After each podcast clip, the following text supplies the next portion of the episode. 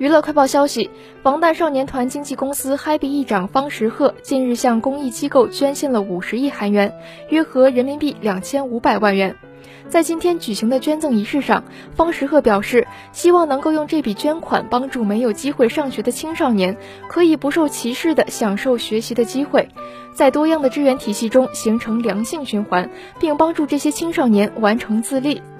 方时赫表示，自己在从音乐创作人成长为企业家的过程中，得到了各方面的帮助和支持，这让他体会到了在社会上得到的帮助对一个人的成长有多重要。因此，他决定以捐赠的方式帮助更多人，以回馈社会。